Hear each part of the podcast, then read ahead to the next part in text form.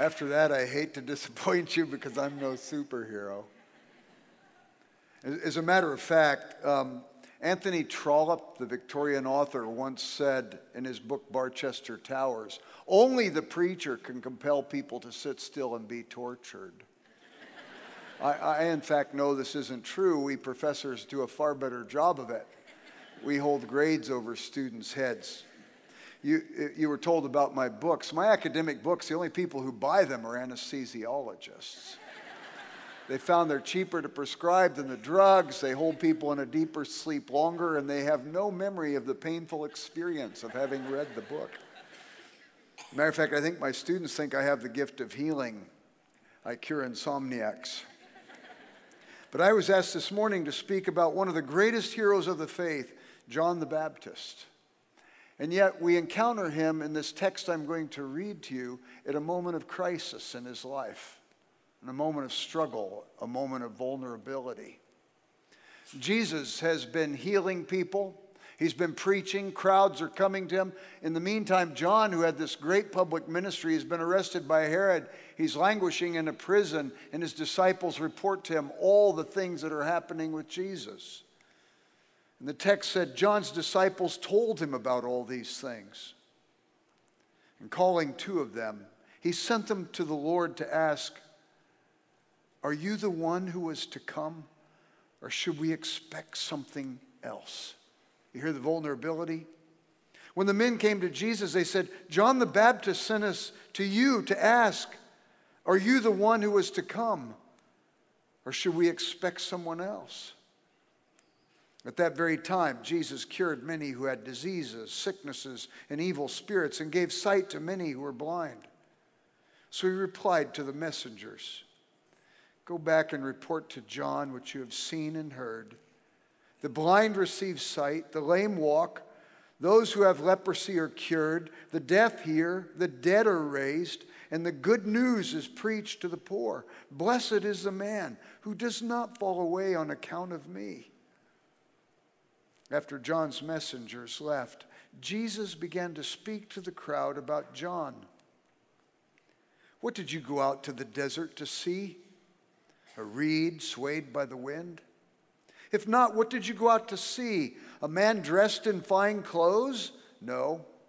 Those who wear expensive clothes and indulge in luxury are in palaces. But what did you go out to see?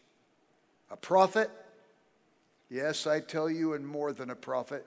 This is the one about whom it is written I will send my messenger ahead of you who will prepare your way before you. I tell you, among those born of women, there is no one greater than John.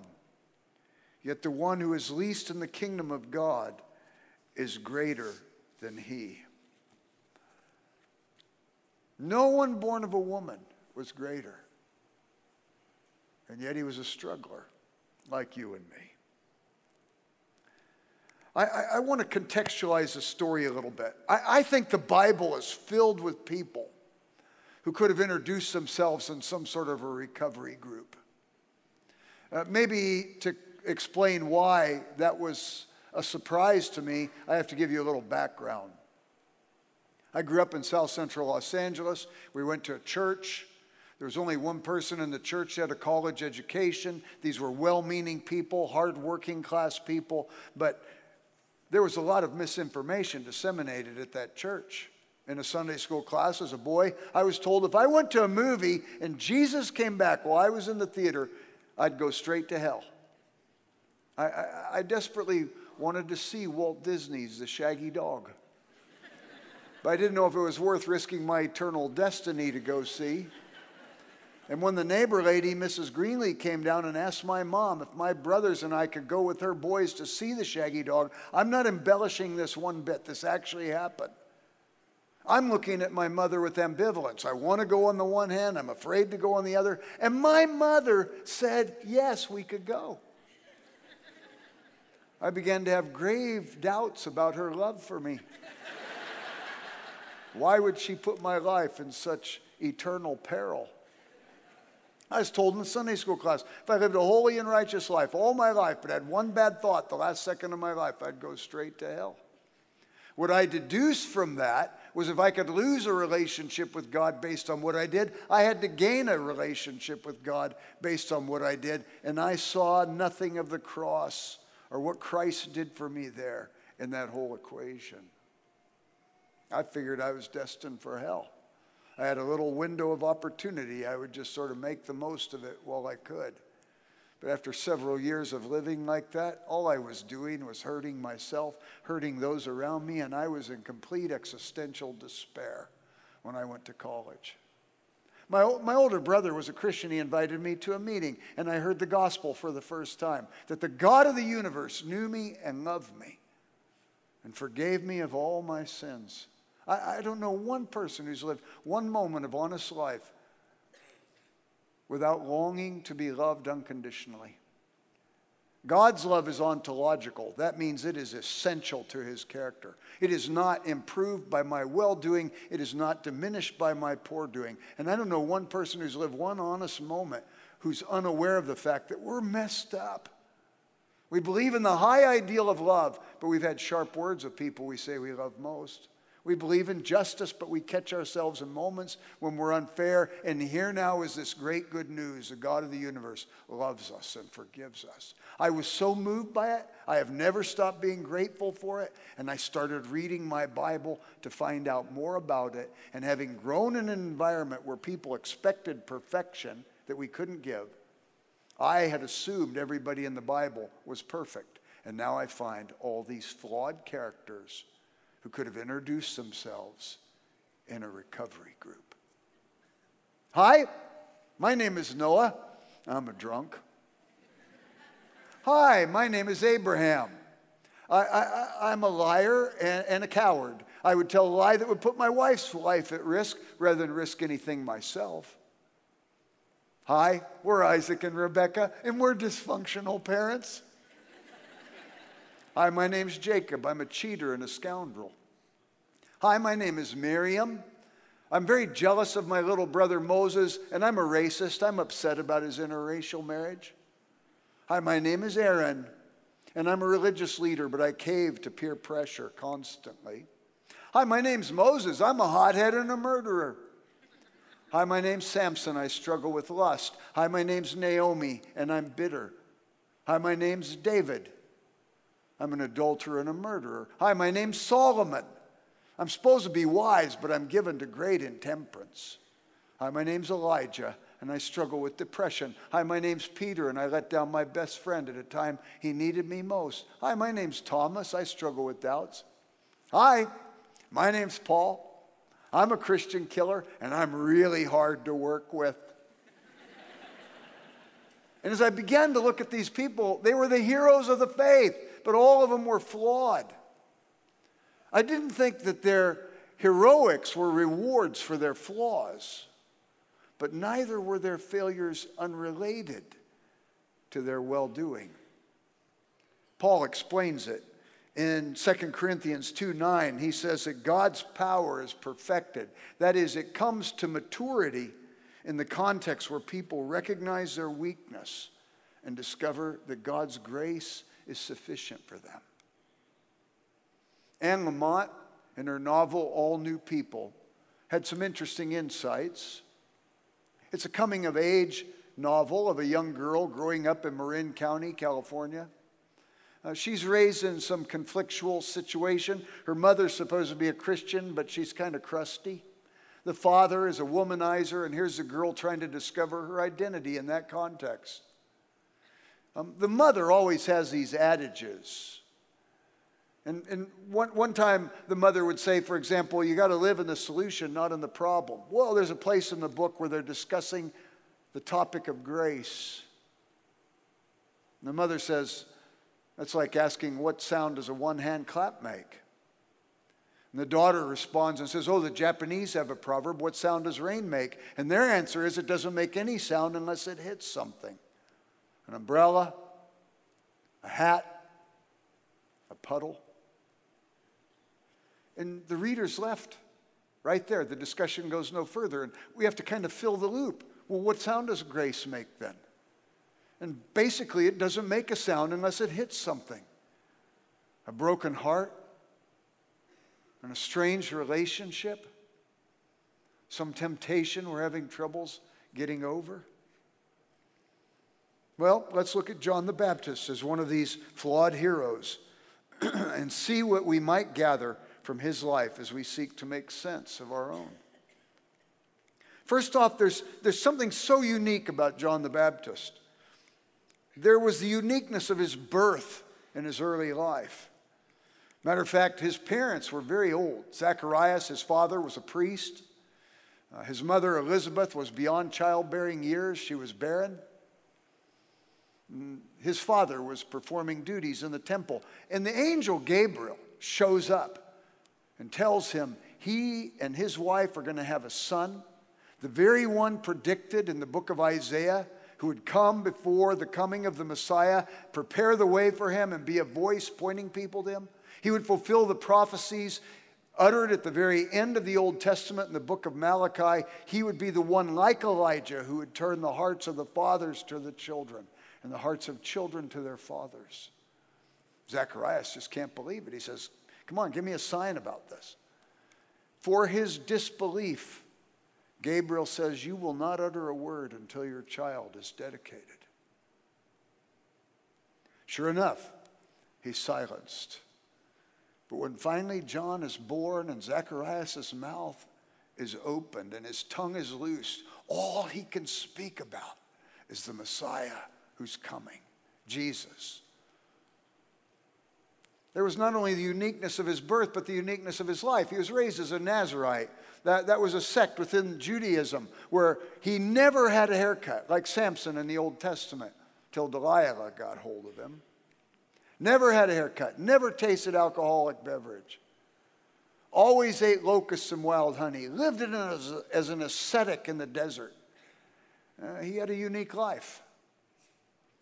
But he also had a unique calling, and it's mentioned for us in Luke chapter 3, verses 1 and 2. It says, In the 15th year of the reign of Tiberius Caesar, when Pontius Pilate was governor of Judea, and Herod was tetrarch of Iturea and Trachonitis, and Lysanias was a tetrarch of Abilene, in the high priesthood of Annas and Caiaphas, the word of God came to John, the son of Zacharias, in the wilderness. In the midst of all the political and ecclesiological pomp and circumstance, the Word of God comes to John in the wilderness. A unique birth, a unique life, a unique calling. But there's no reason to suppose that each of us is less uniquely called, though the calling may not be quite as dramatic. I, I have 12 grandchildren. The oldest just turned six. There's a 13th that's to be born next month. I look like I might have 13 grandchildren. Children always come up to me and tell me what they want for Christmas. My wife, on the other hand, she doesn't look like she's even old enough to have children. She's, she's, she's just two years younger than me, but she's absolutely beautiful. As a matter of fact, she's also very nearsighted, and that was to my advantage when I dated her. With all these grandchildren, we're always having to decide so, what do we do this Christmas? Make the house payment or buy the grandchildren presents? And we've decided we're going to move into a tent. the thing is, of those grandchildren, there are two who are twins Soren and his sister Briley. And when they were born, the doctor said, There's an anomaly here. Briley is two weeks younger than Soren. And when my daughter in law conceived Soren, she ovulated after conception and two weeks later conceived again a second child. Is that odd or what? It's unique. Um, I've heard about it from other people, and there's some doctors that confirm that this happens on rare occasion. And I started thinking, wow, God must have really wanted Briley in this world. But think about it. From a mathematical perspective, given the number of possible cells that might have connected at the moment of your conception, the odds are against any of you being here mathematically. Yet, from what the Bible says, each of you were uniquely made and anticipated and wanted, called for purposes designed by God. Creation implies intention. We saw the potter on the film. Every time a potter throws clay on a wheel, that potter has in mind exactly what, it, what he or she wants to do with that clay. Make a cup, a vase, a pitcher. No, God had plans for you, unique plans. Before you were made, He called you for unique service. We see it in a pattern in the scriptures. God created light on day one in the book of Genesis, but He doesn't create the luminaries to emit light until day four. God had plans for you before He ever created you. You, do, you, do you remember at the end of the Clinton administration? The debacle that took place in Washington, D.C., and we watched it for about nine months on TV. I, I, I don't rightly care right now if you were to the right of that issue or to the left of that issue. I just want you to go and think back in your minds about the newspapers during that time. I, I remember watching them. If, if the newspaper was left of center, they would show a picture of the president, bright smile, looked very engaging, tie just tied perfectly. And they would show the independent prosecutor, and he looked like a doofus. His glasses were half cocked, his face was contorted, his tie was out of sync. If you looked at a paper that was to the right of center, independent prosecutor looked engaging, uh, winsome, and the president looked like a doofus. And I thought to myself, how do those photographers keep their jobs if the best they can get is a doofus shot out of the thousands that they take.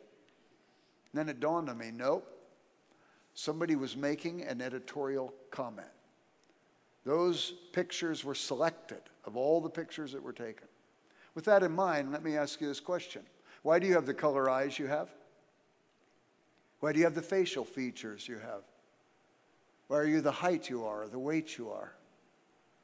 Um, why are you an extrovert or an introvert? If we charted you on a Myers Briggs, why would you come out with the profile you do instead of some other profile? Why were you born in the birth order where you were born?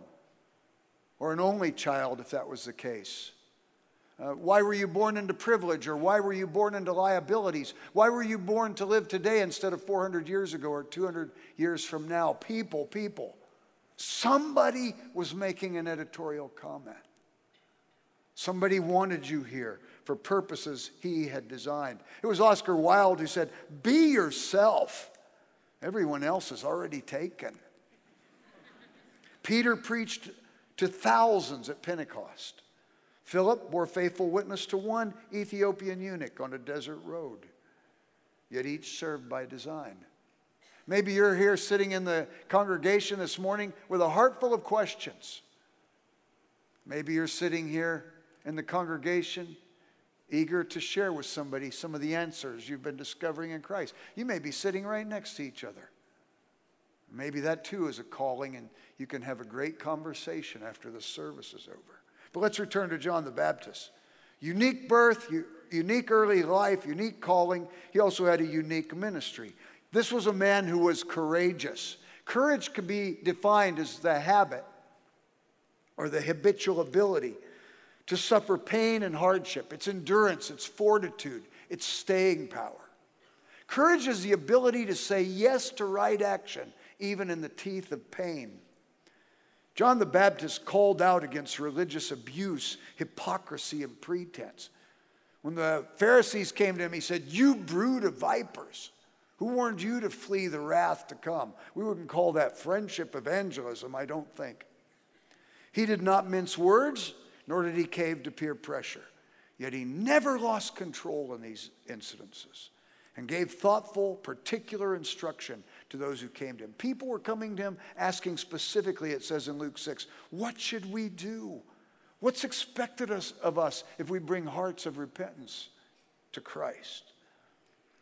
The crowd said, What should we do? And he says, If you have two tunics and you see your brother has none, give the other guy one. The tax collector said, What should we do? He said, Don't collect more than you ought to collect. To the soldiers and law enforcement people who said, What should we do? He said, Be just. Don't accept bribes. Be content. Revealed in this particular instruction, in this unique ministry, is a kind of temperance also, as well as courage. Temperance can be understood as a habitual ability to resist the enticement of immediate pleasure in order to gain the greater, though more remote good. If courage says yes to right action in the teeth of pain, temperance says no to wrong action, even in the jaws of pleasure. Temperance is a mark of maturity. I, I, my children, when they were young, I, I recognized they needed to learn temperance. They would have sold their souls for candy. Uh, my wife, Claudia, was sick. And one evening I said, Don't worry, Claudia, I'll take care of the dinner. I, I've got it all covered. But I'm totally incompetent in the kitchen. But I had some cans of chunky chicken noodle soup and I made him up some chunky chicken noodle soup. And Jeremy was the oldest. We only had three children born at that time. I gave him a Papa Bear portion. I gave Alicia, my daughter, a Mama Bear portion. And Grady, who was still in the high chair, I just gave him a Baby Bear portion. I told him you can eat your chicken noodle soup and then get a popsicle and eat it out on the front porch. I took a tray up to my wife. I said, Claudia, everything's under control. Don't worry about a thing. I've got it covered. Here's some soup for you. Gave her a kiss. I came down the stairs. It had been a minute max that I had been away from the kitchen. And I saw Jeremy and Alicia running out to the front porch with their popsicles in hand. I didn't think twice about it because I made such a brilliant dinner, you know. I go in the kitchen and I look. Jeremy's bowl is completely empty. Alicia's bowl is completely empty. Grady's bowl is piled high. Oh, I could tell you so many stories about the compromises they made of any kind of moral purity in order to just get sweets. I would sometimes bring him candy home when I would come home from work. You know that butterscotch candy with the yellow cellophane wrapper on it, that penny candy? They'd say, Dad, do you have anything for us? I say, Yeah, I've got this penny candy, but I, I want to set forth a proposition for you. I said, Yeah, what's that? I said, You can have this penny candy right now. Or if you refuse it, I'll take you to Toys R Us tomorrow and buy you a toy for $10. They all took the candy. My work was cut out for me, but one by one, there came the time when each one learned to take the toy the next day. And this temperance is evident, at least in John's ministry, not only because he calls out hypocrisy, but he's in control. And he's not taking advantage of his situation. He, his temperance was revealed in his humility and honesty. He lived in days of expectation, it said in Luke chapter 3. People asked him, Are you the Christ? Are you the one that we're hoping in and looking for? And he could have stepped in and assumed some role that he was unqualified for. He said, No, I'm not. Are you the prophet Moses wrote about? No, I am not. Are you Elijah who is to come? He said, No, I am not. And when they said, Who are you? He said, I'm just a voice. You don't even see a voice. And after being told that everyone was leaving him to follow Jesus, John responded, that's how it should be. That's how it should be. He must increase and I must decrease. Such courage, such temperance, such virtuous service for Christ, guarded by real humility and honesty. John was a hero of the faith, yet circumstances turned against him, and he, like any of us might do in those situations, struggled. He was arrested and imprisoned.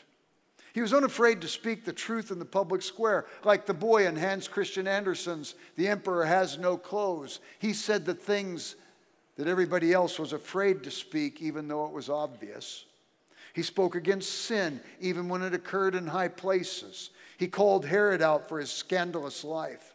And he was arrested and after all of his success and the evidence of the presence of Christ in his life, with all of his unique birth, life, calling, and ministry, he sits in a prison cell and struggles with doubts.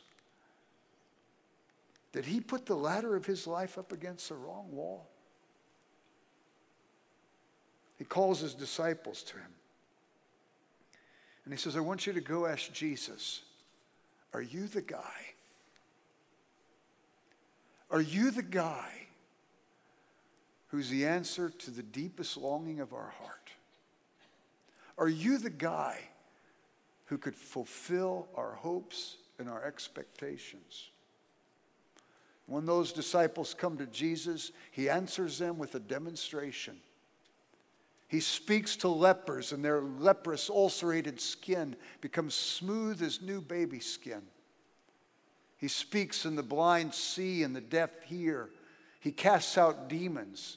He preaches the gospel with clarity and no ambiguity. And then Jesus tells John's disciples, after this demonstration, to go back and tell John what they have seen and heard that the blind receive sight, the lame walk, those who have leprosy are cured, the deaf hear, the dead are raised, and good news is preached to the poor. And blessed is the man who does not fall away on account of me.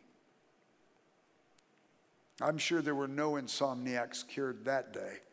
All eyes were open, ears were listening and attentive, and all marveled, marveled at Jesus.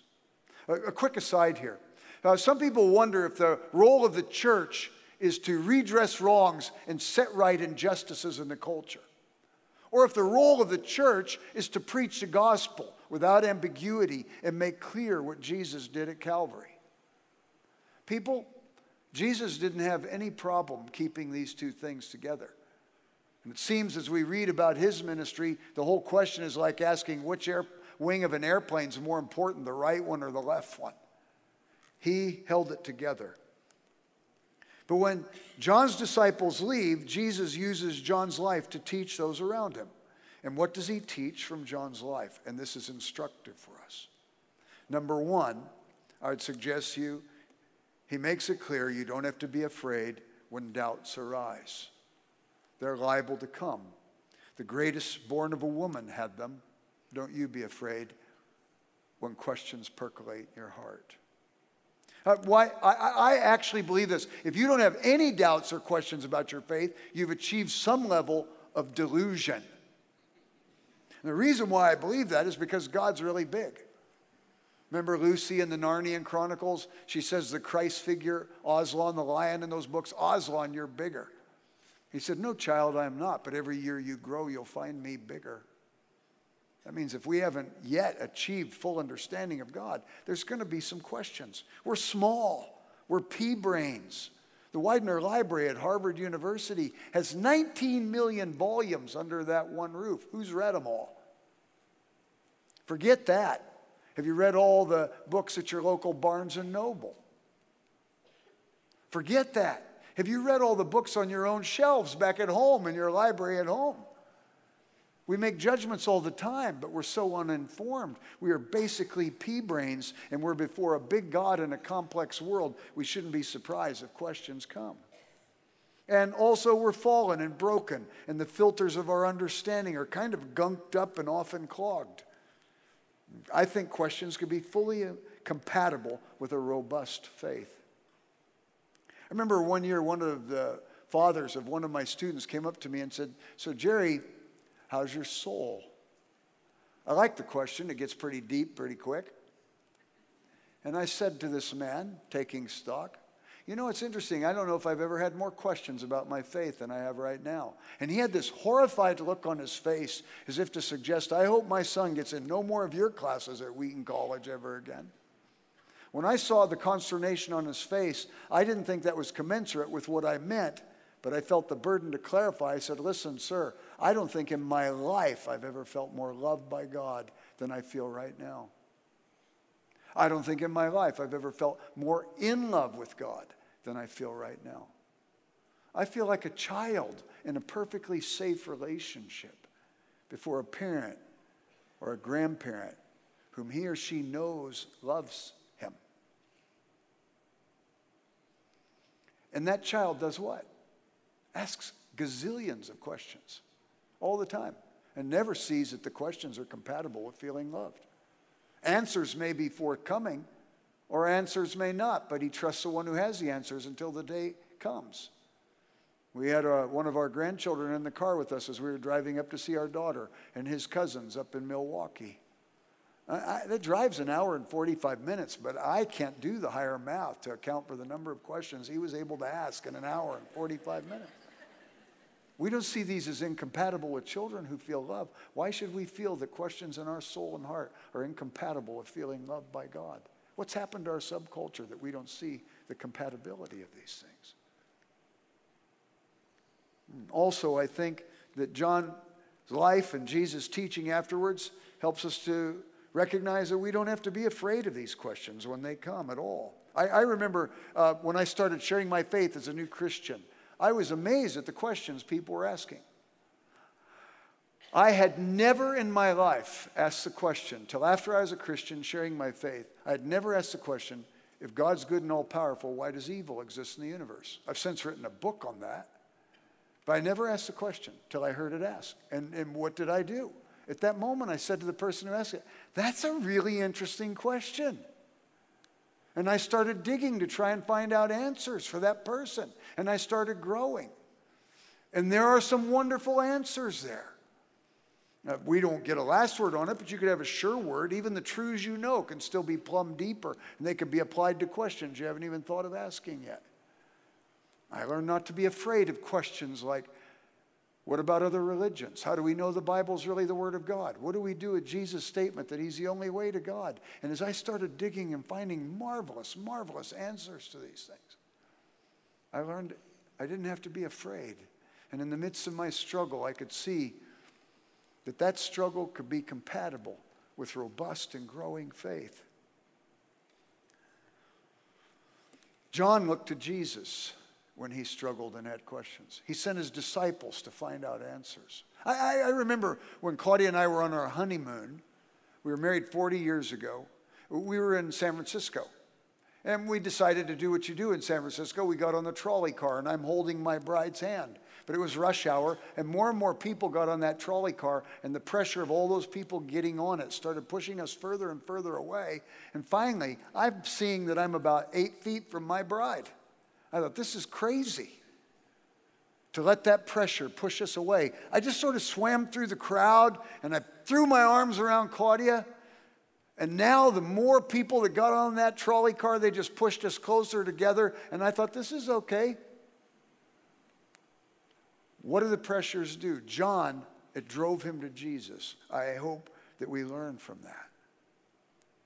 Also implied in what Jesus taught is don't be afraid, even in the face of difficult circumstances. When Paul was in prison, he wrote to the church at Philippi My circumstances have turned out for the greater progress of the gospel. That's kind of strange, isn't it? He could have been in prison and he could have been bitter. He could have said, Lord, I'm the guy that when he went to Thessalonica, they said, The people who have turned the world upside down have come here. When I was in Ephesus teaching in the school of Tyrannus for two years, everybody in Asia Minor heard the gospel. Is this a good use of your resource to put me in prison here? In fact, he didn't worry about that. He trusted that his circumstances were orchestrated by God. And he started witnessing to the Praetorian guards next to him said his imprisonment was known throughout the entire Praetorian Guard. And when he concludes his letter to the Philippi, the church at Philippi, he says, The saints in Caesar's household greet you. How was it that he had his finger on the pulse of what was going on in the Roman Empire at that time? Because he recognized that his circumstances, even when they seemed difficult, were from God. I remember two different times in my life, men came to me and said, Jerry, you've got to pray for me. I'm, I'm, I'm just miserable. I'm the only Christian at my place of work, and I am miserable. You got to pray for me. I said, okay. Put my hand on both cases, put my hand on their shoulders. I said, Lord, look at the misery of my poor brother. And please, please get him out of his misery. Take him home to heaven today. In both cases, they knocked my hand off their shoulders. They said, What are you praying? I said, Well, there's a couple ways you could look at this. You can look at this like you're just miserable and you're just taking up space on this earth, or you could say, wow, I'm the only Christian at my place of work. I must be so strategically placed. Lord, open my eyes to see your call on my life at this place.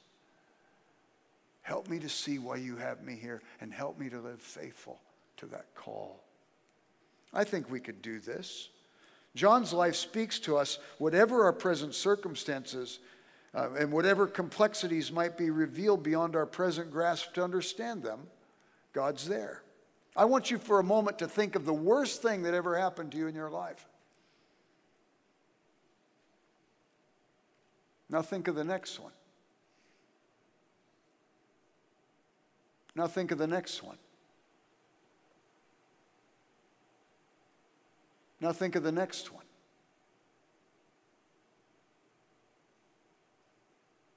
And the next one? And the next one? And the next worst thing. Anybody still with me?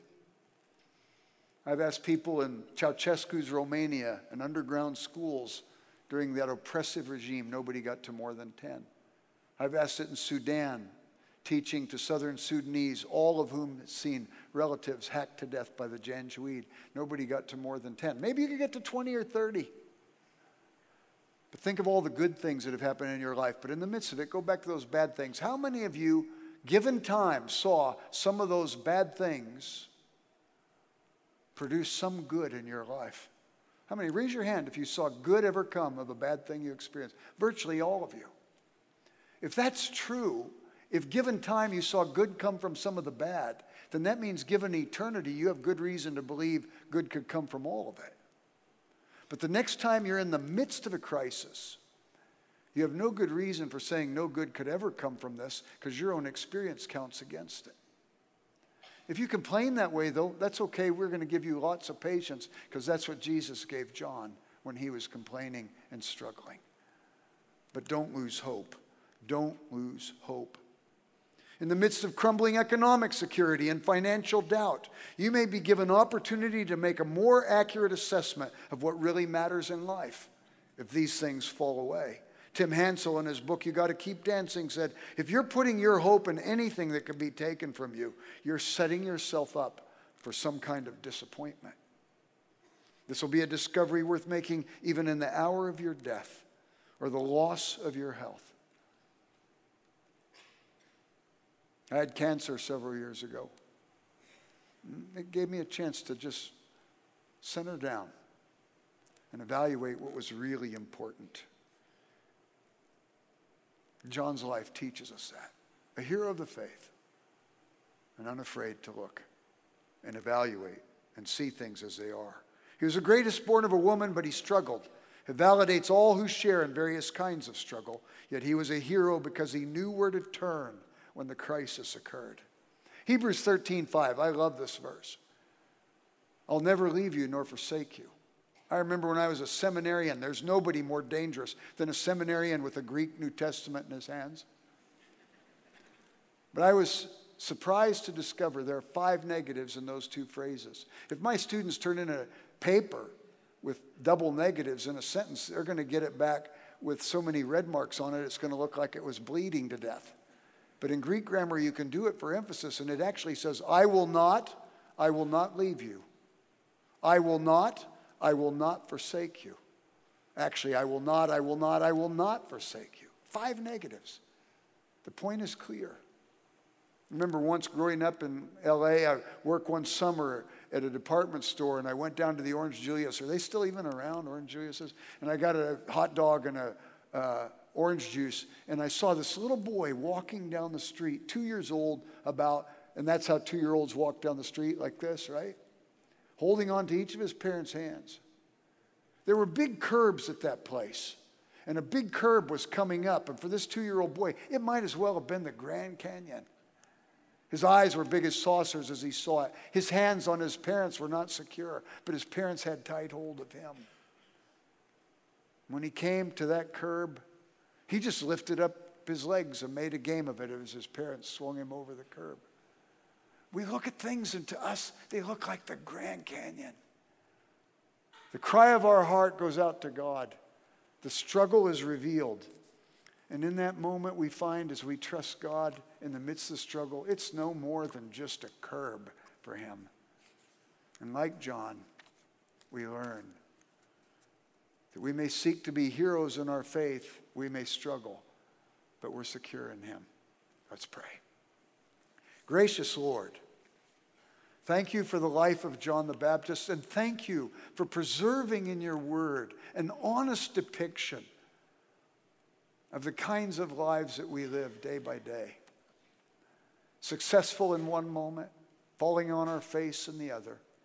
We worship you for the love that you give us, that is constant and uncompromising, even though it may reveal different faces to us. In the moment of our lapses and our fears and our questions and our doubts, when we fall flat on our face, you will not abandon us, but neither will you let us stay there. We thank you for a love that sometimes reproves and disciplines. We thank you for a love that nurtures. We thank you for a love that cultivates and develops. We thank you for a love that will not, will not leave us and will not, will not, will not forsake us. Give us grace to learn from John the Baptist, this hero of the faith. And we pray this in Christ's name. Amen.